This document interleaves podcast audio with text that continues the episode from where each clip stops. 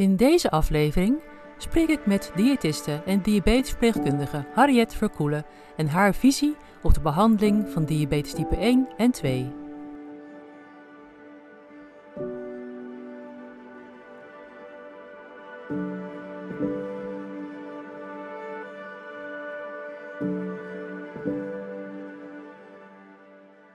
Ik met Harriet Verkoelen. Als diëtist en diabetesverpleegkundige heeft zij ruim 30 jaar in de diabeteszorg gewerkt en daar zag ze juist hoe het niet moet. Ze is gaan, zich gaan specialiseren in een koolhydraatarm eetpatroon voor diabetici en inmiddels weet Harriet bij vele patiënten de diabetes om te draaien en zelfs om hem helemaal van de insuline en andere medicatie af te krijgen. Ik ben heel blij om haar vandaag te gast te hebben in de podcast. Welkom Harriet. Goedemorgen, welkom. Hartstikke bedankt voor de uitnodiging. Leuk. Ja, nou eindelijk gelukt om elkaar uh, te spreken in de podcast. Zeker. Kan je uh, beginnen met wat over jezelf en je achtergrond te vertellen? Ja, nou ja, je zei het uh, inderdaad al helemaal goed. Ik, ik ben opgeleid als diëtist, maar daarvoor als. Um, nou, toen ik mijn opleiding A-verpleegkundige af had, toen was daar geen werk in destijds. En toen ik mijn opleiding diëtist af had, was daar destijds ook geen werk in. Maar uh, ze zochten in, toen nog het gemeenteziekenhuis in Arnhem, toen bestond ziekenhuis Rijnstaten nog niet eens, zochten ze een diabetesverpleegkundige. En toen dacht ik, nou wauw, dat is mooi. Dan kan ik allebei mijn opleidingen daarin combineren. Dus uh, vervolgens heb ik inderdaad uh, eh, 15 jaar als uh, diabetesverpleegkundige gewerkt. En daarna nog 10 jaar als um, diabetesverpleegkundige in een grote huisartsenpraktijk. Dus ehm, totaal toch wel een aardige ervaring als diabetesverpleegkundige. Maar ondertussen keek ik natuurlijk in dat werk ook altijd met mijn diëtistenogen. En um, nou ja, al, al snel nadat ik begon als diabetesverpleegkundige uh, in het ziekenhuis zie je de wat meer gecompliceerde mensen met type 2 diabetes. Natuurlijk ook mensen met type 1, maar ook de type 2. En wat mij opviel is dat uh, terwijl we de mensen aan het behandelen waren, zag je ze eigenlijk nooit opknappen. Eigenlijk zag je de mensen alleen maar slechter worden, beroerder worden, zwaarder worden. Ik denk dat dit kan geen goede behandeling zijn. Um, je kon ze ook niet behoeden voor dat wat je wilde, namelijk hart- en vaatziekten. Het leek wel of ze allemaal daar toch uh, op een of andere manier uh, uh, ja, ehm, mee te maken kregen, terwijl je ze dus aan het behandelen was. En alles deed preventief, maar dat lukte dus niet goed. En wat mij ook opviel, is dat dat je tegenkwam dat mensen met type 2 diabetes meer insuline spoten dan mensen met type 1 diabetes. Dat vond ik heel graag. Ja. Wat me ook opviel is dat het wel eens gebeurde dat iemand met type 2 diabetes vergat zijn avondinsuline te spuiten.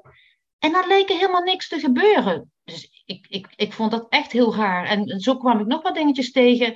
Ik denk van, wat, wat zijn we aan het doen? En um, toen ben ik natuurlijk gaan zoeken en toen was net het Atkins dieet in een revival. En um, ik kwam nog wat andere teksten tegen uh, waar ik naar, die ik aan het zoeken was. En toen dacht ik, laten we het gewoon eens anders proberen. En toen ben ik bij een paar patiënten uh, ben ik eens gaan, gaan proberen van, nou, ga eens minder koolhydraten eten. Ik had één patiënt en zij was echt uh, heel zwaar. Ze walgde van haar eigen overgewicht. Ze had hartfalen, kon niet bewegen. Maar als zij iets van koolhydraten at, dan zag je direct in haar diabetesdagboekjes, waar de bloedsuikers in staan, je zag je gigantisch hoog worden. En zij moest heel veel insuline spuiten, maar het leek, niks te, het leek niet te helpen. Hmm. En zij zei, nou, zegt Harriet, ik heb de hele dag honger. Ik eet een appeltje, een crackertje en een rijstwafeltje, meer niet. Ik dacht, ja, um, we gaan dat anders doen. Dus toen heb, heb ik haar geadviseerd om inderdaad haar voeding te veranderen naar minder koolhydraten. En het leek wel of er een wonder gebeurde, want A, haar bloedsuikers werden een stuk lager, zodat zij minder of zelfs geen insuline meer hoefde te spuiten. En ze begon af te vallen. Nou, dat was voor mij de eye-opener, maar dat is, dit is dus ruim 30 jaar geleden al gebeurd. En van daaruit ben ik het steeds verder gaan onderzoeken van wat, ja, hoe, hoe zit dat nou? Nou, um, dus nou ja, dat was eigenlijk het begin van, van mijn uh, ja, zoektocht en, en uh, carrière als low carber, zal ik maar zeggen. Ja. En um, niet, een aantal jaar daarna heb je ook boeken geschreven daarover. Hoe, hoeveel heb je intussen geschreven? Vier boeken. Vier, oké. ja, ja, inderdaad. Ik, ik, nou ja, goed, omdat ik al die jaren zo bezig was en zag dat het dus met de diabeteszorg heel anders kon. En mensen zich ook uh, veel beter gingen voelen vooral. Want, want wat veel mensen denk ik niet doorhebben, er, er wordt bij diabetes 2 met insuline gestrooid alsof het niks is. Maar mensen worden inderdaad veel zwaarder. Nou, achteraf weet je dat insuline het vetopslaghormoon is, dus dat het ook helemaal niet zo raar is. Um, maar mensen gaan zich ook veel beroerder voelen, omdat insuline een hormoon is en het je hele stofwisseling, je hele hormoonspiegels, allemaal nog veel verder van slag uh, uh, raken. Dus ja, ja het, is, het is wel logisch dat mensen echt. Uh, het is niet alleen het insuline wat zo hoog wordt, maar ook het adrenaline. En, en je, je ziet gewoon dat mensen. Um, niet meer happy zijn. En dat hoor je ook van iedereen. Dus zodra mensen minder of geen insuline meer spuiten, ook al zouden die bloedsuikers dan nog iets verhoogd zijn, wat wel kan gebeuren, dan toch geven ze allemaal aan dat ze A, zich een stuk beter voelen, dat hun hoofd beter voelt, dat ze alerter worden. Uh, en dat zij um, zich fitter gaan voelen. Uh, dus ook al zijn de bloedsuikers soms nog, nog niet meteen laag, je ziet dat mensen zich gewoon een stuk beter gaan voelen. Nou ja, um, en toen dacht ik, ik moet hier boeken over gaan schrijven. Dus in 2009 verscheen mijn eerste boek, um, Andere Gezonde Voeding. En uh, dat is nu niet meer verkrijgbaar trouwens, maar de andere drie die daarna kwamen wel. Mm -hmm. Dus ik mhm. was in 2009 een van de eerste in Nederland die een boek schreef over koolhydraatarme voeding. Um, mijn ondergrens in dat boek wat betreft koolhydraten was 50 gram koolhydraten. Terwijl ja. ik wist en dat het lager kon en dat het geen probleem was om dat ook te doen. Maar ik durfde toen niet lager te gaan dan die 50 gram koolhydraten. En alsnog kreeg ik toen iedereen over me heen. Ja, dat ik ja. van plan was om mensen met diabetes minder koolhydraten te adviseren. Nou ja, en nu hebben daar ook artsenboeken over geschreven. Dus um, goed, en dus in mijn andere boeken, die, de drie die daarna kwamen, um, uh, ja, staan wel voorbeelden in die uh, zelfs ketogeen zijn. Dus echt super laag in koolhydraten. En um, het laatste boek, uh, dat is Diabetes overwinnen en voorkomen, dat gaat wat specifieker over diabetes. Ja. En uh, ja, het is heel leuk om daar leuke recensies over te krijgen, leuke uh, reacties van mensen, dat ze er zo ontzettend veel aan hebben. Dus dat, dat is waarvoor ik het doe. Ja, mooi. En je zei al van, ik kreeg gelijk al reacties over me heen van collega's die zeiden van, ben je wel goed bij je hoofd dat je ja. koolhydraten gaat beperken bij diabetes? Want, ja. Wat is de ondergrens aan koolhydraten in het reguliere advies voor diabetes? Nou ja, ik weet niet of er direct een ondergrens is, maar het is natuurlijk wel zo dat tot nu toe nog steeds geldt in alle huidige uh, voedingsrichtlijnen voor diabetes dat we uh, de schijf van 5 aanhouden. En dan zit je ergens tussen de 200 300 gram koolhydraten. Ja. Uh, nou, gedeeld door 5, dan weet je hoeveel klontjes suiker dat zijn. Terwijl in ons bloed altijd op elk moment maar één klontje suiker aanwezig mag zijn. En dat ene klontje suiker, die 5 gram glucose, kan het lichaam zelf maken. Het lichaam heeft drie biochemische systemen om zelf glucose te maken. Dus al zou je nul koolhydraten eten, dan is er nog steeds niks aan de hand. Zelfs niet bij diabetes, want bij diabetes werken die systemen gewoon ook nog steeds. Ja. Dus dat is het hele rare, dat we zo'n op een of andere manier zo'n kwinkslag in de diabeteszorg hebben ontwikkeld. Dat je uh, alsof je een lactose-intolerantie hebt en melk moet blijven drinken, want melk is goed voor elk. Nee, ja. dat is dus niet waar. Net zoals koolhydraten niet voor iedereen even goed zijn. En helemaal niet als je insulineresistent geworden bent, wat de basis is voor bijna alle mensen met diabetes type 2. Ja, ja. Dus het, er zit een, een hele rare kwinkslag uh, in de voedingsrichtlijnen voor diabetes. Die zijn maar niet om te keren, blijkbaar uh, die gedachtegang. Het is ook lastig om dat omdenken voor elkaar te krijgen als je altijd geleerd hebt dat koolhydraten nodig zijn bij diabetes, maar juist daar zouden we van af moeten, want technisch gezien klopt het gewoon ook helemaal niet. Nee. En nou heb jij daar ook opleidingen over gegeven of, of cursussen voor onder andere uh, praktijkondersteuners, geloof ik, hè? Nou ja, vanaf 2014 ben ik inderdaad begonnen om daar scholingen over te geven uh, aan, uh, geaccrediteerd aan diëtisten, praktijkondersteuners, hoe het anders kan met diabetes. En want je hoort het nu nog steeds wel, ik geloof niet in koolhydraatarm, wordt dan soms door professionals gezegd. Maar dan denk ik, ja, hoe wetenschappelijk is dat? Zorg dat je eerst meer kennis krijgt over de, de theorie en de achtergrond en misschien praktijkervaring daarin, of praktijkverhalen. En dat je dan besluit of je het er wel of niet mee eens bent. Ja. En misschien is het goed om het bij de patiënten in je praktijk waar je juist vastloopt. Want dat komt, als je zegt dat heb ik niet, dan geloof ik het niet. iedere diëtist en praktijkondersteuner heeft praktijkgevallen waarin je vastloopt. Of het afvallen lukt niet, of de bloedsuikers dalen niet, of, oh, of, of patiënten, ehm, tegenwoordig willen ze natuurlijk al die medicatie niet meer, gelukkig, door, door de verhalen in de praktijk gaan mensen zelf ook uh, uh, opzoeken. Maar het, het, is toch niet gek om als diabetes professional je te verdiepen in meer opties uh, in, de, in de behandeling. En, en ga eerst wat meer kennis opdoen en kijk dan wat je ervan vindt. Dan kan je gewoon een gefundeerder uh, uh, oordeel maken. Ja, precies. En, en, en, het is helemaal mooi als je bij enkele patiënten een beetje gaat ervaren hoe het werkt om minder koolhydraten te eten. Dus ja, um, ja dat zou ik doen. Nou, in mijn praktijk uh, merkte ik dat ik um, best veel mensen met diabetes 2 van de insuline af kon krijgen. Um, uh, of je dan de diabetes hebt omgekeerd is een ander verhaal. Want als mensen insulineresistent zijn, in hoeverre kan je dat omkeren? Ja. Maar het is duidelijk dat iemand met diabetes 2 die insulineresistent is, geen tekort aan insuline heeft. Dat is gewoon altijd uh, waar ik uh, stellig van overtuigd was en nog steeds ben. Uh, en en uh, daarmee weet je ook dat als je mensen met diabetes 2 tabletten geeft die de alvleesklier aanzetten om meer insuline te maken, of zelfs insuline-injecties, ja. dat je ze alleen maar zieker aan het maken bent.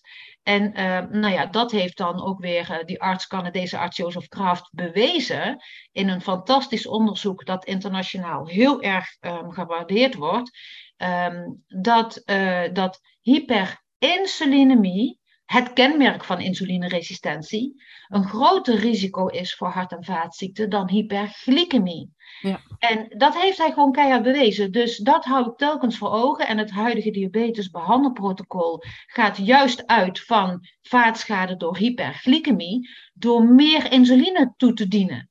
En dat is dus eigenlijk de foute benadering. Um, nou, dat gegeven, dat onderzoek van Joseph Kraft, dat had ik dus altijd erg voor ogen. Nou, terug naar mhm. mijn eigen praktijk. Toen ik in uh, 2017 uh, was dat, uh, toen kreeg ik dat besef van, nou, ik, er gaan gewoon veel mensen met diabetes 2 van de insuline af. Um, laat ik dat eens gaan onderzoeken. Dus ik ben gaan terugzoeken in mijn dossiers en gaan kijken van welke mensen met diabetes 2 heb ik in mijn praktijk gehad die en insuline spoten en waarvan ik twee HbA1c-waardes had, dus zeg maar bij aanvang en na iets van een half jaar of zo.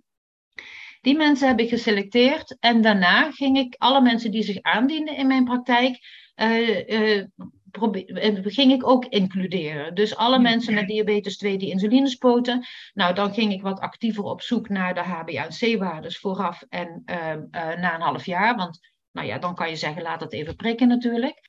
Toen vond ik uh, 37 patiënten, waarvan er 35 van de insuline afgingen. Nou ja, dat is ruim 90 procent. Ja. En, uh, en, en dat is nog steeds zo. Maar het is ook puur vanwege mijn instelling dat diabetes 2 geen tekort aan insuline heeft, maar insulineresistent is. Ja, precies. Dus ja, de, de, dus je, je, je maakt het alleen maar erger door hen meer insuline toe te voeren.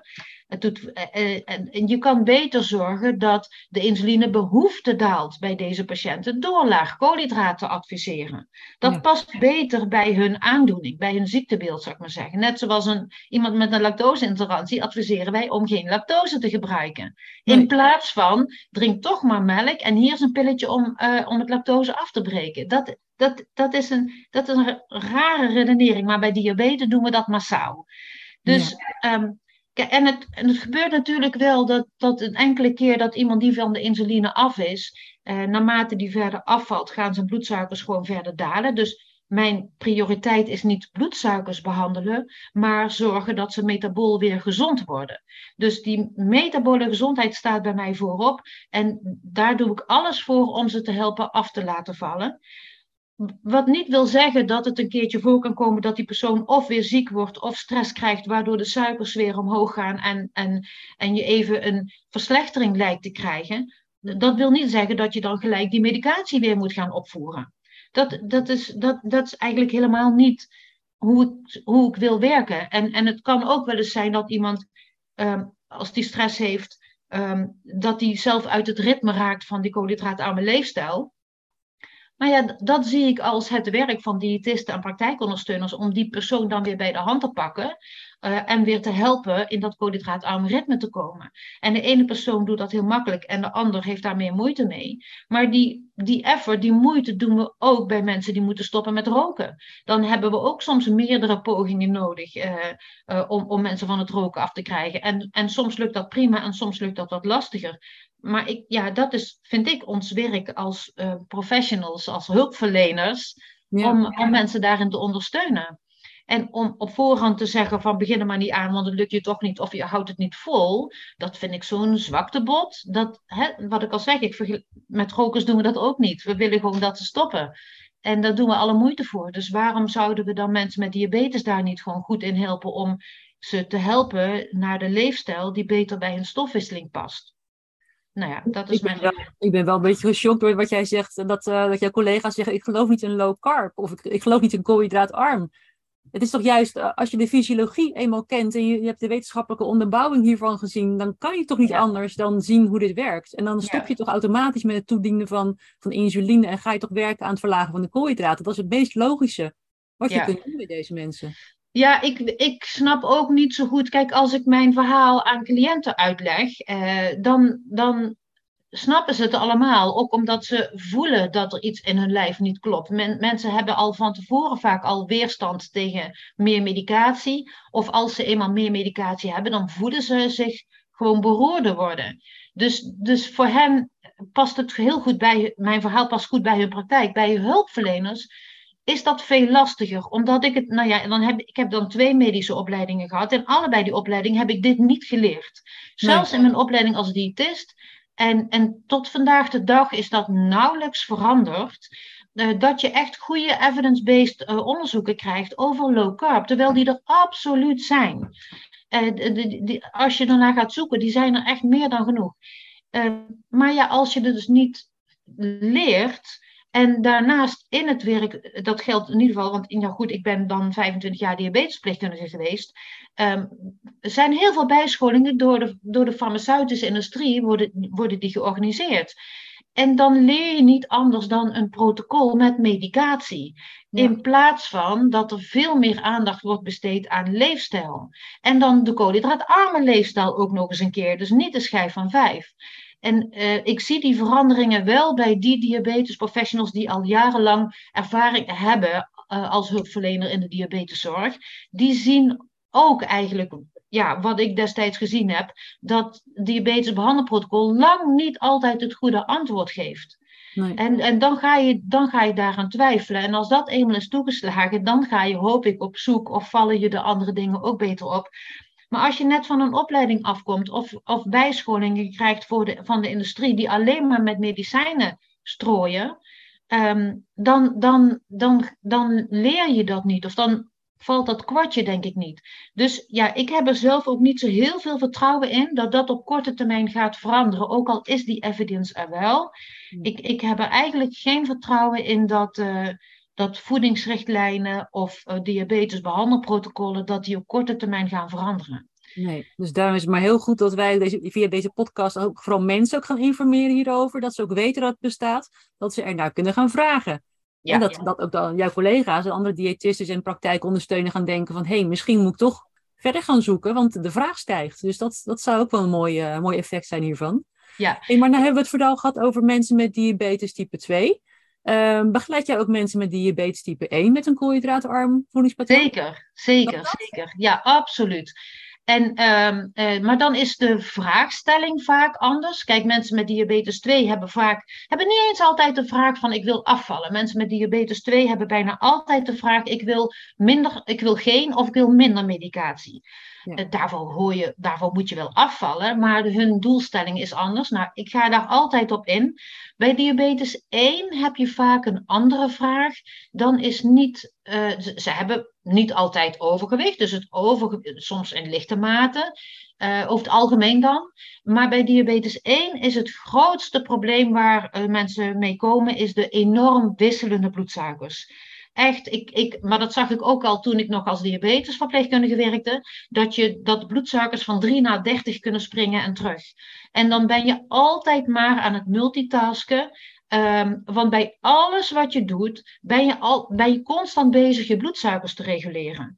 En je kan ook niet spontaan een stukje hardlopen of sporten of iets doen zonder uh, te moeten managen dat je geen hypo krijgt. Dus je bent altijd aan het multitasken en je voelt je vaak ook beroerd door die enorm wisselende bloedsuikers. En eigenlijk ben je altijd achteraf je bloedsuikers weer aan het regelen. Oh, je hebt een hoge, hup, meer spuiten. Oh, je hebt een te lage, hup, meer eten. Terwijl dat kan zo anders bij diabetes type 1. Als, als ook mensen met type 1 minder koolhydraten gaan eten. En ja, kijk, je hebt een soort van keuze in welke mate je koolhydraat beperkt gaat eten. Dat hoeft niet meteen het hele strengste. Mag wel, want iedereen mag, mag laag in koolhydraten eten. Maar ga je dat doen als je diabetes type 1 hebt, dan is mijn ervaring dat mensen een derde tot de helft minder insuline kunnen spuiten. En dat zorgt alleen al voor veel stabielere bloedsuikers. Ja. En dat is zo'n verademing om niet. Nou ja, ik heb een keer een cliënt gehad, zij had vijf hypo's minimaal op een dag. Nou, ik zou er niet aan moeten denken om vijf opvliegers op een dag te hebben. Terwijl zij vijf hypo's op een dag had. Um, nou ja, zij ging dus ook veel minder koolhydraten eten. En zij, kon, zij, ging, zij ging drie keer in de week uh, twee kilometer zwemmen of zo. Ze had geen hypo's meer.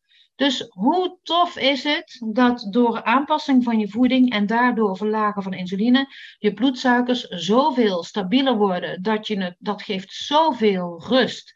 Je maakt het jezelf enorm veel gemakkelijker in de zelfregulatie. Want als jij een ei eet of je eet een appel, bij het een hoef je niet bij te bespuiten. En bij de ander moet je denken, oh jongens, hoeveel moet ik nou weer bij gaan spuiten? Um, dus je maakt het jezelf een stuk makkelijker. Je bloedsuikers worden veel stabieler. Uh, ja, het, en het is eigenlijk dus ook veel gezonder, want die wisselende ja, bloedsuikers zijn niet goed. Maar dus waar, wat ook weer terugkomend op die Canadese arts Joseph Kraft, wat hij bewezen heeft, is dat hyperinsulinemie, dus te veel insuline in je lijf, schadelijker is dan hoge bloedsuikers. Nou, als jij type 1 diabetes hebt en constant aan het bijspuiten bent, uh, omdat je te hoge suikers hebt, wat dan weer niet werkt en je even later weer in een hypo schiet, dus als jij minder insuline nodig hebt, is dat ook gezonder voor je bloedvaten. Ja. Dus, nee, en dan wordt er vaak gezegd dat bij diabetes 1 uh, dat je sneller in een ketoacidose kan komen als je uh, laag of zelfs streng in koolhydraten eet. Um, misschien kan dat ook wel, maar goed, ik vind het dan heel belangrijk dat mensen met type 1 diabetes de mogelijkheid hebben om hun ketonen te meten. Ja. Um, en uh, het kan heel goed wel, want uh, het bewijs is een Engelse huisarts met diabetes type 1, ja. uh, Ian Lake. Hij is de ja, ja. social media. Hij vast regelmatig vijf dagen en gaat ondertussen heel veel sporten. Dus um, ja, het bewijs dat je met type 1 diabetes uh, uh, prima uh, ketogeen kan eten, dat is er gewoon ook. En voordat 100 jaar geleden de insuline werd uitgevonden, werden mensen met type 1 diabetes juist behandeld met een vetdieet, zodat ze in ketose waren, omdat ja. vet nul insuline nodig heeft. En je kan prima, dat zijn baby's trouwens ook, hè, baby's worden ook in ketose geboren, maar die groeien als kool omdat moedermelk zoveel calorieën heeft. Dus je kan in ketose zijn en daarbij hoef je niet per se af te vallen. Je kan je gewicht prima stabiel houden of je kan zelfs uh, groeien als dat nodig, als je ondergewicht hebt. Maar dan ga je de macroverdeling wat anders doen. Maar dus type 1 diabetes en ketogeen eten of koolhydraat beperkt, laat ik het zo zeggen. Dat is juist super goed. Ja, nou, ik zit helemaal enthousiast te knikken de hele tijd. ik had allemaal vragen genoteerd toen je aan het praten was. En die heb je natuurlijk ook allemaal alweer beantwoord. Dus dat is uh, hartstikke goed. Um, en je, ben jij bekend met, het, eh, met de term dubbel diabetes? Want dat is iets wat ik zie gebeuren, wat jij nou ook, ook al beschreef eigenlijk, hè? van die mensen met diabetes type 1, die dan voortdurend maar insuline gaan spuiten en daarbovenop eventueel nog insulineresistent gaan worden. Of misschien zelfs nog diabetes type 2 gaan ontwikkelen. Heb jij dat wel eens gehoord of meegemaakt? Diabetes niet, maar dat dat voorkomt, absoluut, absoluut. Uh, je hebt natuurlijk uh, mensen met type 1 diabetes die toch overgewicht ontwikkelen. En als ze niet type 1 diabetes hadden gekregen, hadden zij op latere leeftijd toch gewoon de type 2 diabetes gekregen. Maar je kan ook, wat ik net vertelde bij type 1 diabetes, als je altijd maar constant de bloedsuiker weg probeert te spuiten de, en je wordt zwaarder, dan kan je ook een insulineresistentie ontwikkelen. Een soort van kunstmatig dus eigenlijk. Ja. Dus in die zin uh, nou ja, kijk, een type 1 diabetes valt onder auto-immuunaandoening. En dan, heb je, dan is een groot, grote kans dat je eigenlijk leaky gut hebt. Hè? Dus dat je eigenlijk eerst je darmgezondheid moet herstellen. Uh, als je dat doet, als je net type 1 diabetes hebt gekregen, uh, stop met gluten, met lectine eten, dan uh, kan je die tight junctions weer herstellen in je darmen. En ehm, dan kan je beta-cellen sparen, wordt gezegd. Ja. Um, maar goed, los dus daarvan, van die type 1 diabetes, uh, is het ook goed om die insulineresistentie niet verder te voeden door, door overmatig insuline te spuiten. Ja. Dus, en als je koolhydraatbeperkt gaat eten, dan helpt dat allebei, zeg maar. Dus je bent dan met allebei bezig om dat, uh, om dat beter uh, te behandelen, laat ik maar zo Ja. zeggen, ja. Ja, dus die angst Ja. die er bestaat hè, rondom eh koolhydraatbeperking of vasten ro- bij diabetes type 1 is eigenlijk helemaal niet terecht. Als je Nee. maar goed weet hoe het, hoe het werkt, wat je, wat je moet doen en dat je op die ketonen blijft letten, dan Ja. zit je eigenlijk gewoon safe. Dus zolang daar natuurlijk wat van insuline is, of het nou eh, endogeen geproduceerd wordt of dat het toegediend wordt via een injectie of een pomp, zolang er insuline is, kan je eigenlijk niet in ketoacidose raken als je Ja. goed ingesteld bent. Ja, als je goed ingesteld bent, eh, dan, dan zie je dat heel zelden. Kijk, een veel professionals weten niet het verschil van, van een ketose en een ketoacidose. Ja. Een ketose is puur fysiologisch. Baby's worden geboren in ketose, zei ik al. Dus er is niks gevaarlijks aan. Eh, in ketose maakt de lever ketonen aan, wat de beste brandstof is voor hersenen en je, en je spieren, ook je hartspier. Dus daar is helemaal niks mis mee. Dat is juist aan te bevelen. Want hersenen hebben liever ketonen dan glucose als brandstof. Ja. Ehm, een ketoacidose, dat, dat is natuurlijk gevaarlijk, maar dat komt niet uit de lucht vallen. Daar is altijd een aanleiding voor. Dat heb ik wel recentelijk nog meegemaakt bij een van mijn cliënten. Maar de, wat ik, die persoon weet niet goed of ze type 1 of type 2 heeft. Want dat wordt niet altijd goed gediagnosticeerd, helaas. Ehm, je komt dan wel eens mensen tegen waarvan je denkt van ja, welke vorm van diabetes is dit? En dan is er niet even geprikt op antistoffen. Als je GHD antistoffen prikt, dan weet je of iemand type 1 of type 2 heeft. Ja. En dat mis ik heel vaak. Laatst heb ik het nog meegemaakt met iemand die al die flink overgewicht heeft. eh, eh, al twee keer van de insuline af is geweest en door een omstandigheid werd opgenomen en weer op insuline werd gezet. Recentelijk is zij opgenomen met een ketoacidose. Terwijl zij nooit heeft gehoord welke vorm van diabetes zij heeft. En ik weet het eerlijk gezegd nu nog steeds niet. Want ik weet, ik had haar gevraagd, laat even prikken op antistoffen. Wat vonden ze niet nodig? En dat krijg ik dan vaker te horen. Nou ja, dat maakt niet uit, want het maakt voor de behandeling niet uit. Maar ik wil toch wel heel graag weten wat dat risico is bij die persoon. Ja. Ehm, eh, zij, zij was namelijk een poos gewoon van de insuline af en ze had daar prima bloedsuikers mee. Dus dan denk ik, eh, ja, moet zij nou wel of niet insuline spuiten? Nou, als je zelf ketonen kan meten, dan kan je. Kijk, een ketoacidose, dat risi- risico is het grootste als er iets aan de hand is. En meestal is dat een ontsteking. Ja. Deze mevrouw werd dus opgenomen met een blaasontsteking en kreeg daardoor die ketoacidose. Mhm. En dat is het, eh, een keelontsteking of een blaasontsteking zijn heel gemeen bij type 1 diabetes, want die kunnen makkelijker eh, naar een ketoacidose eh, leiden. En dat heb ik toen ik in het ziekenhuis werkte ook een paar keer meegemaakt. Werd iemand opgenomen met een ketoacidose en, en nou, konden ze niet vinden wat er aan de hand was. En een dag later werd gezegd, oh wacht, ik voel mijn keel wel. Dus dan bleek er die ketoacidose toch Ja. achter te zitten. Deze mevrouw had ook een tabletje waarbij je extra glucose uitplast. Een SGLT2-remmer. Waar ik in een aantal gevallen best heel erg fan van ben, omdat het prima past bij insulineresistentie. Mhm. Maar deze, eh, bij deze mevrouw eh, ging dat wel iets makkelijker naar een ketoacidose, omdat je dan geen hoge bloedsuikers meer krijgt. Je blijft die suikers uitplassen. Terwijl hoge bloedsuikers het alarmsignaal is, zeker bij mensen met type 1 diabetes, dat er iets aan de hand is. Dus bij, bij, bij deze persoon, als je dan zo'n tablet voorschrijft, wordt het alarmsignaal weggenomen. Ja. Zij kreeg het advies om niet meer ketogeen te eten. Dat vind ik dan een fout advies. Geef haar dat tabletje niet meer. Of, en dat, dat vind ik wat gewoon nodig is bij mensen met type 1 diabetes, zorg dat ze zelf hun ketonen kunnen meten. Als ze zich dan even niet goed voelen, kunnen ze zelf meten. Is, is, is, ja, zijn het de ketonen of is het wat anders? Maar zorg, dat is heel simpel. Je kan Heel één simpel, ja precies. Ja. je kan één metertje waar je zo je glucose, als je ketonen mee kan meten. En het is helemaal niet, Ja. het is helemaal niet zoveel duurder. Dus ik, ik, ja, ik, ik, ik raad inderdaad iedereen aan, als, als we even denken van het is type 1 diabetes, zorg dat je een apparaat he- hebt dat je zelf je ketonen kan meten. Ik bedoel, ik heb geen diabetes, maar ik heb ook zo'n apparaatje omdat ik af en toe mijn ketonen wil weten, of, Ja. of ik goed in vetverbranding ben of niet. Wat, wat ik bij deze persoon nog gedaan heb, en dat is misschien wel heel erg interessant, ehm, ik heb bij haar zelf de insuline gemeten.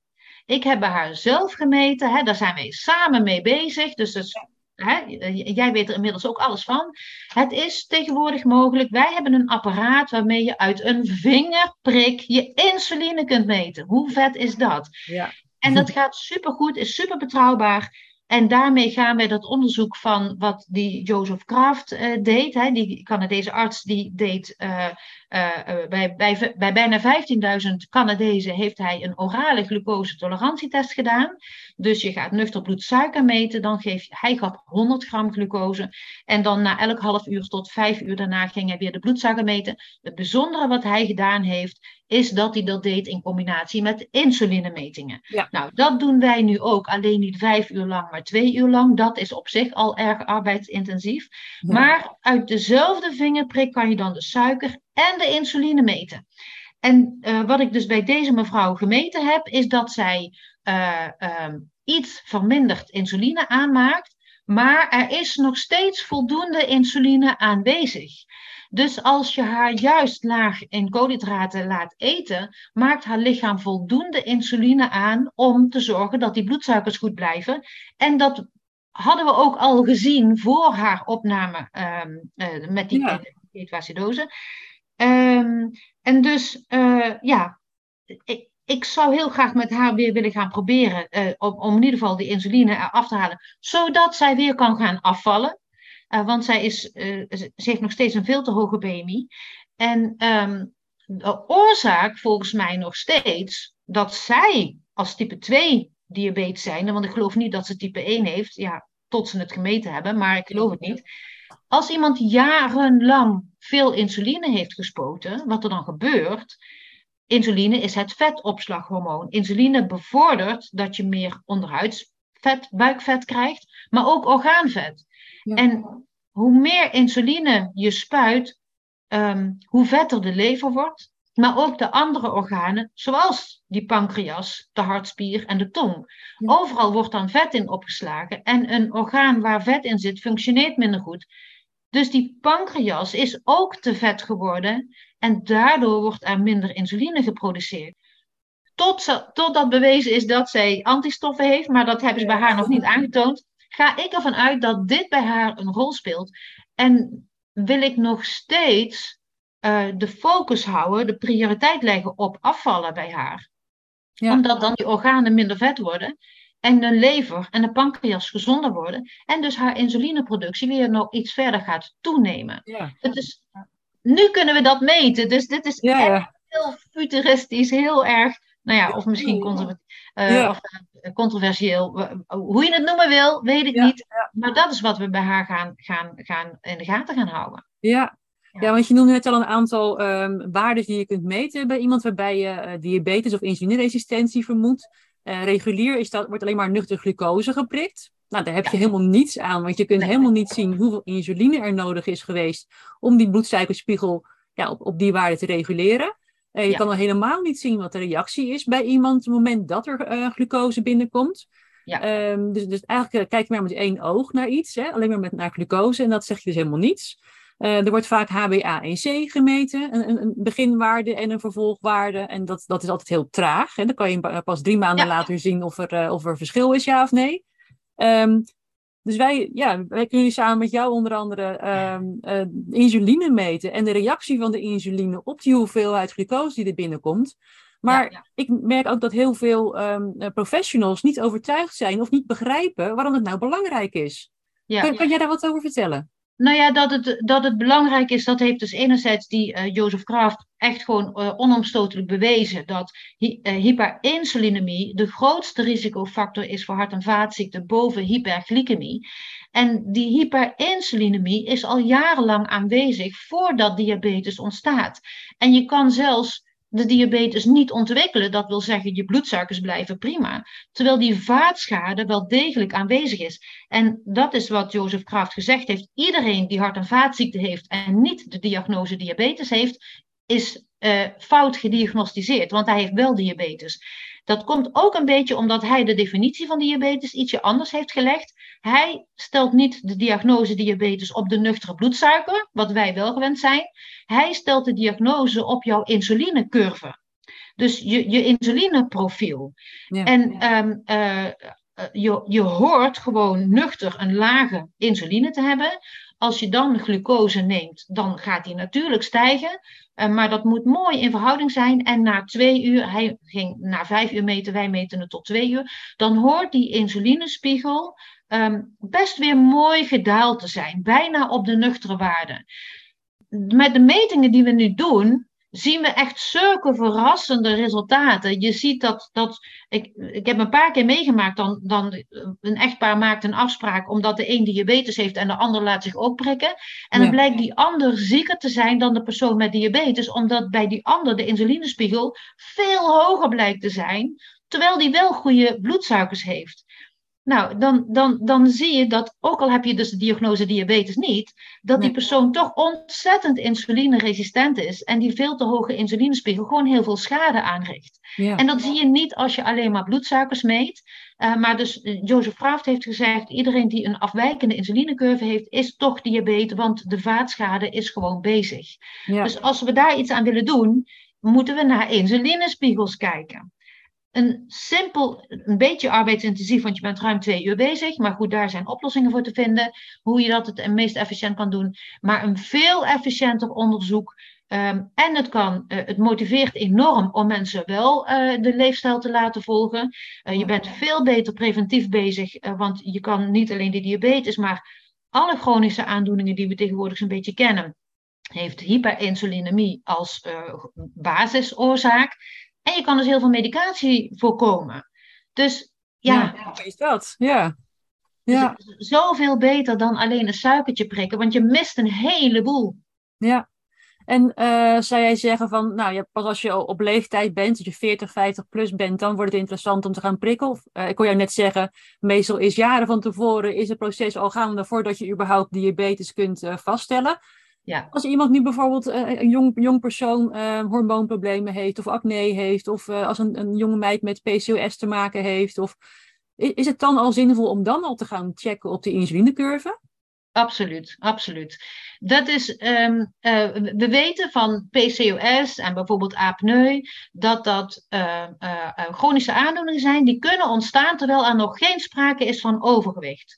Hè? En, maar dan begint dus blijkbaar die insulineresistentie wel al. Ja. En nou ja, daarom is mijn mening dat insulineresistentie ontstaat op het moment dat de stofwisseling al jaren op de verkeerde brandstof draait, namelijk op glucose. Terwijl onze onze meest natuurlijke energiemodus is de vetverbranding. Um, uh, dus um, als je jarenlang de verkeerde brandstof draait, alsof je diesel in een benzineauto gooit, dan gaat dat op een gegeven moment fout. En uh, het is, we hoeven niet altijd constant in vetverbranding te zijn, maar juist de afwisseling, zoals baby's ook nog prima kunnen, die hebben een flexibele stofwisseling. Zodra ze met de fruithapjes beginnen, dan gaan ze naar de suikerverbranding en de lange nachten is weer de vetverbranding. Dat gaat zonder problemen. Je ruikt, uh, zij ruiken lekker, baby's uh, stinken niet naar die kipbonen, zeg maar. Dus als je een flexibele stofwisseling hebt, dan is dat totaal geen probleem. Um, maar als dat op een gegeven moment je stofwisseling alleen nog maar op suikerverbranding draait, uh, dan kunnen er dus afwijkingen ontstaan. En bij vrouwen kan dat, de hele hormoonbalans uh, is, is dan uh, weg. waardoor je PCOS ontwikkelt, of apneu ontwikkelt, of diabetes, of hart- en vaatziekten, of waarom? Ja. Of dementie, al die, al die ont, ook ontstekingsziektes. heeft daar allemaal een relatie mee. En dat is precies wat we inderdaad afgelopen maanden al een keer gemeten hebben. Ja de jongste persoon die wij gemeten hebben, daar was jij nog bij, denk ik. Hè? Die, ik geloof dat een, een vrouw van 23, 24 jaar. Een BMI van 23, dus totaal geen overgewicht. Zij was het ziekst van allemaal. Bleek, ze had de hoogste insulinespiegels. En zij had ook al ontzettend inflammatie, zodanig dat haar spieren beschadigd waren en zij niet meer goed kon lopen, een invalidekaart had. Uh, doordat haar spieren zo aangetast waren door inflammatie. En, en insulineresistentie bevordert inflammatie. Buikvet is altijd aangetast door inflammatie, ontstekingsreacties, waardoor ook je cholesterol fout gaat. Uh, dus um, zeker bij jonge mensen, of als, je, als er nog geen sprake is van diabetes, maar je hebt wat onverklaarbare klachten of wat dan ook zeker de moeite waard om ook die insulinecurves te, te, meten. En wij noemen dat dan nu een gecombineerde OGTT, orale glucose tolerantietest, met IRT, insuline responstest. Gecombineerde OGTT met IRT. Ja. ja, precies. En daarmee ben je eigenlijk een heel nieuw uh, gebied in kaart bij iemand.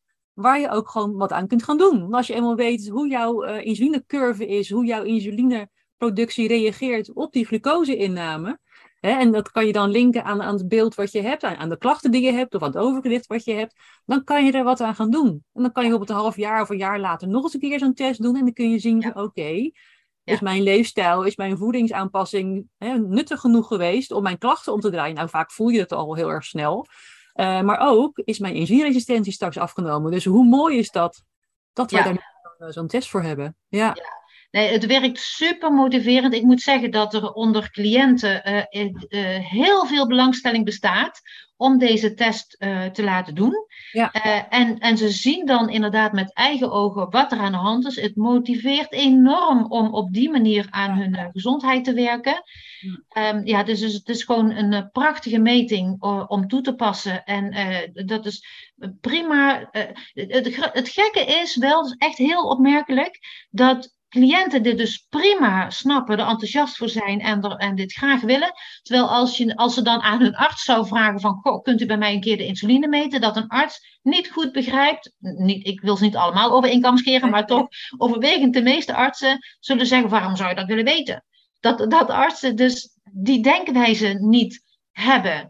En, en, en dat is heel erg jammer. Van de andere kant, het staat cliënten vrij om, uh, om deze meting dan maar uh, zelf te gaan doen. Want uiteindelijk zijn de mensen zelf verantwoordelijk voor hun gezondheid. Uh, ja, en, en, en ik denk dat het heel goed is om, nou ja, als, als die richtlijnen dan voorlopig maar niet gaan veranderen, dan kunnen we wel, net zoals mensen eigenlijk dat koolhydraatarme ook overwegend zelf omarmd hebben en daar uh, toch wel uh, uh, heel erg, ja, een groot deel van de mensen in Nederland zijn toch op een of andere manier bezig met koolhydraatarm. Dus, dus we kunnen dat dan ook wel zelf, zonder dat het een officiële richtlijn is. Dan volgen ja. die maar later, denk ik dan. Ja, dus ja. spread the word. Het is voor iedereen heel belangrijk dat ze, dat ze weten dat dit bestaat. Dus krijg je ergens mee te maken, wil je weten hoe het gesteld is met jouw metabole gezondheid Um, kom zo'n test doen, inderdaad. Uh, Informatie is nu bij jou op je website te vinden. We gaan daar ook zo uh, even een link uh, plaatsen onder, ja. onder de podcast. Um, en we zijn met een klein team natuurlijk bezig om dit nu op te gaan zetten. Dus het is ja. allemaal nog een beetje proefondervindelijk. En dan een beetje ja, gaan zoeken van hoe gaan we dit vormgeven. Maar ja, dit gaan we gewoon heel erg vaak doen en door het hele land uitvoeren. Dus als er nu iemand luistert die denkt, wow, ik wil daar meer over weten. waar kan ik het vinden? Uh, het staat op jouw website, er komt ook ongetwijfeld iets op mijn website terecht. Maar het is allemaal nog zo pril dat het allemaal nog ja. in ontwikkeling is. Maar uh, als iemand nu al wil weten hoe of wat. Kunnen we altijd een mailtje sturen via mijn ja. uh, website, via het contactformulier kunnen informeren. En dan kijken we weer verder. Maar het is inderdaad allemaal nog heel pril, maar we gaan hier ja. zeker mee door. Ja. Ja, ja, nou hartstikke mooi. Um, nou zag ik nog op jouw website een paper die jij geschreven hebt. Je noemde al een beetje jouw, jouw onderzoek wat je aan het doen was, waarbij het bleek dat jouw uh, um, ja, patiënten voor 90% hè, dat, je, dat je de insuline kon omdraaien. Ja. Uh, of, of, of, kan afbouwen. Ja. Uh, en die paper is ook te vinden op jouw website, zag ik. Ja, bij de, de tabblad actueel, bij de blogs, daar heb ik dat inderdaad gepubliceerd. Dus dat, uh, dat, het is wel Engelstalig, maar daar is dat artikel wat ik daarover gepubliceerd heb, is daar te vinden. Ja. Ja, dus, dus mocht je een professional nu luisteren die denkt, nou, uh, laat maar eens lezen die paper. Ik zal die link ook uh, eronder zetten bij de ja. show notes. Dus die is dan makkelijk te vinden. Ja. als er nu iemand luistert die denkt, wow, ik herken mezelf hierin. Ik, ik heb een paar klachten. Ik vermoed dat er iets niet goed is met mijn metabolisme. Um, Wat is jouw advies? Wat, wat, waar, waar zou je iemand heen willen sturen? Ja, het liefst natuurlijk naar een professional die bekend is met de koolhydraatarme leefstijl. En daar ook echt um, ervaring in heeft. Dus ik zou, um, uh, als je uh, wat voor professional dan ook um, zou willen uh, contact, ja, contact op willen nemen of een afspraak maken. Zorg dat je van tevoren even gebeld hebt en vraag of ze bekend zijn met die koolhydraatarme leefstijl. En dat ook toepassen. Want koolhydraatarm is niet alleen koolhydraatarm, het staat ook voor natuurlijke voeding. Dus als er professionals zijn die nog altijd bijvoorbeeld uh, ja, halverines of vloeibaar braad en zonnebloemolie blijven adviseren, dan zit je helemaal mis. Dat zijn heel erg bewerkte producten. Dus een koolhydraatarme ketogene voeding staat voor, behalve laag koolhydraat, ook voor natuurlijke vetten en koud geperste plantaardige oliën. Want al die bewerkte vetten bevorderen nog meer die inflammatie. En, en dit is ook iets wat onder, bijvoorbeeld onder diëtisten, ook best nog wel een vraagteken is van welke vetten moeten adviseren. Moeten we toch niet alles heel mager doen? Nee, je moet niet alles heel mager doen, want een koe geeft geen magere melk. Dus je hoort gewoon natuurlijke voeding, gewoon roomboter, dat wat onze de opa's en oma's van jouw opa's en oma's aten, dat is wat we horen te eten. Ja, dus, onbewerkt. Ja, alles. En dat, en dat kan niet allemaal in één keer. Ik bedoel, een bouillonblokje zit ook al palmolie in. Uh, ik gebruik ze niet meer, maar ik kan me wel voorstellen dat je niet alles in één keer gaat omgooien. Maar als je op zoek bent naar een professional, uh, zorg dat je inderdaad van tevoren weet uh, of ze het op de goede manier toepassen. Nou ja, en anders kunnen ze of via jouw website uh, uh, op zoek naar een goede ketotherapeut of op mijn website naar de online dieetbegeleiding. Ik, zo heb ik mensen uit het hele land en zelfs uit het buitenland. Dat kan online.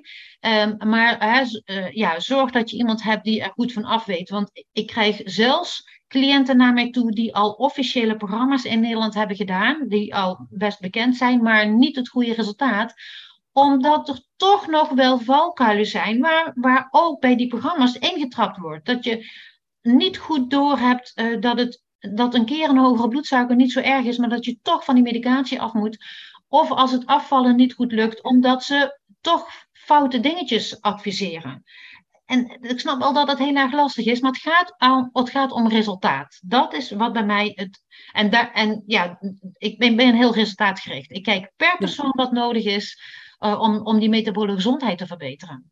Ja, hartstikke goed. En ik noem je nog even noemen. Kijk dat je bij, bij een diëtiste terechtkomt die uh, op een pure manier met, met volwaardige voeding werkt. Dan zie je ook heel veel diëtisten die werken met programma's met allerlei producten. Dan moet je maaltijden bestellen, maaltijdvervangers. En dan is het ook allemaal low carb. En uh, kan je ook van een ketose raken. Maar ik, volgens mij is dat niet de juiste manier om het aan te pakken. Het kan een hulpmiddeltje zijn als je echt niet weet hoe je voor jezelf moet zorgen. Maar ik denk op de ter, lange termijn dat je het echt uit, uit gewoon goede, volwaardige voeding moet halen. En niet uit pakjes en zakjes en, uh, maaltijdrepen. Nee, nou daar ben ik helemaal met je eens. Soms kan bijvoorbeeld een eiwitshake een keertje helpen. Maar over het algemeen vind ik, uh, en de dieetproducten zijn vaak uh, te duur. Je, ja. je, we noemen het ook wel dirty keto, als in die producten ook nog weer bewerkte oliën in zitten, wat niet de bedoeling is. Ik werk gewoon met supermarktproducten, omdat je niet je leefstijl hebt veranderd als je niet weet, als je naar de supermarkt gaat, wat je daar moet kopen.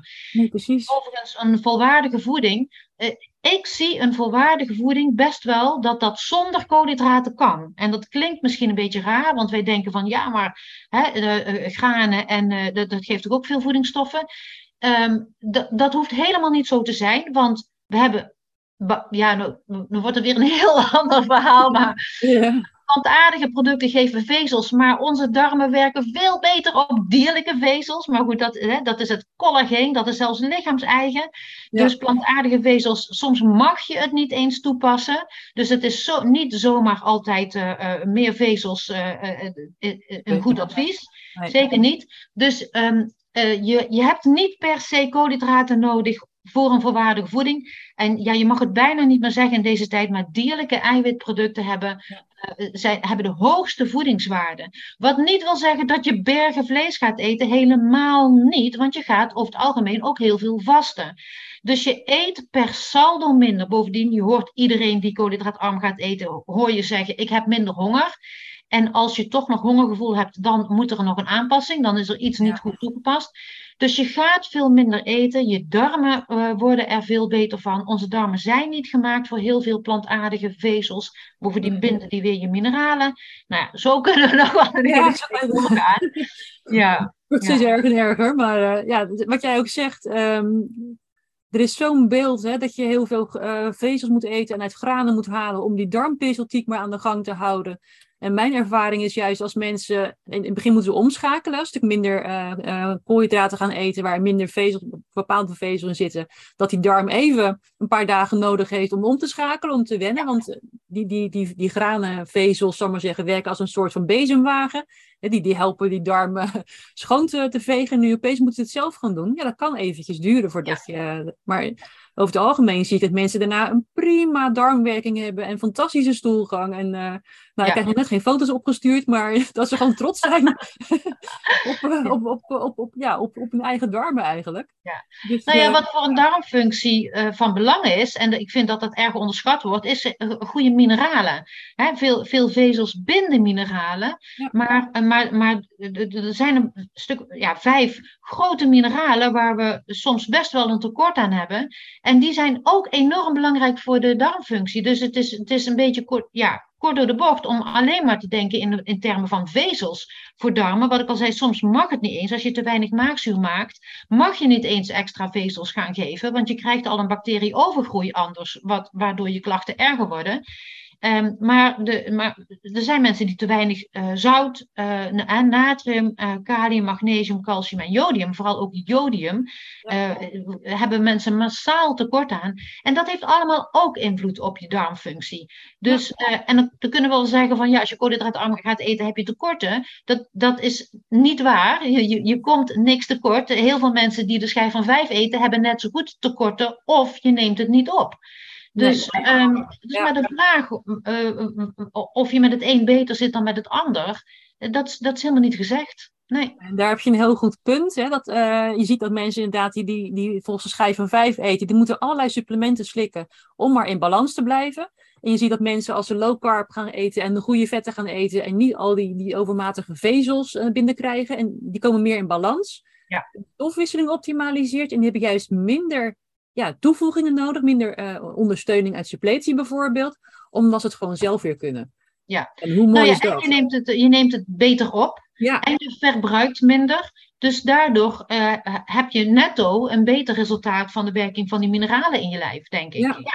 En minder oxidatieve schade, omdat je, omdat je energievoorziening beter werkt. Dus je, je mitochondriën werken beter, minder oxidanten. Heb je minder oxidanten, antioxidanten nodig die je in moet nemen om de schade te herstellen. Ja. Dus Ja. uiteindelijk komt het er bijna op neer dat je heel veel gewoon zelf kunt oplossen door je voeding te veranderen en je leefstijl Ja. te veranderen. Absoluut. Ja. En het werkt niet, misschien niet bij iedereen meteen hartstikke goed, maar dat heeft er ook mee te maken met bepaalde schade die er al is. Als jij heel veel mitochondriën hebt, hè, de batterijtjes van onze cellen, die aangedaan zijn door inflammatie, dan is jouw moeheid niet direct over.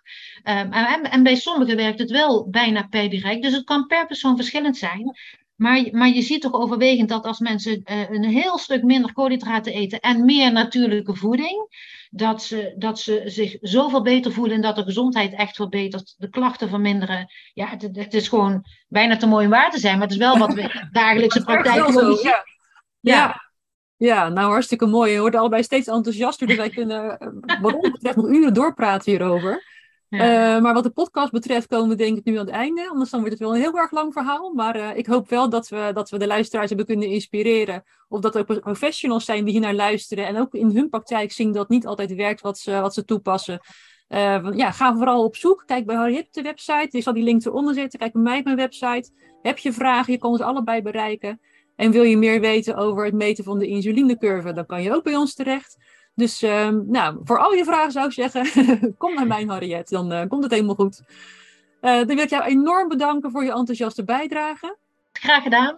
Ja, super.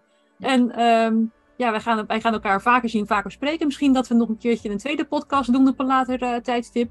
Maar ehm, ja, nou super bedankt. En ik denk dat dit heel waardevol is geweest. Ja, ja. Nou, het lijkt me hartstikke leuk als we meer insulinecurves hebben gemaakt om daar nog eens een keertje op terug te komen. Ja. Maar eh, ik vond het superleuk. Hartstikke bedankt voor de uitnodiging. En eh, nou, ik hoop dat het veel luisteraars gaat bereiken. Top, dankjewel.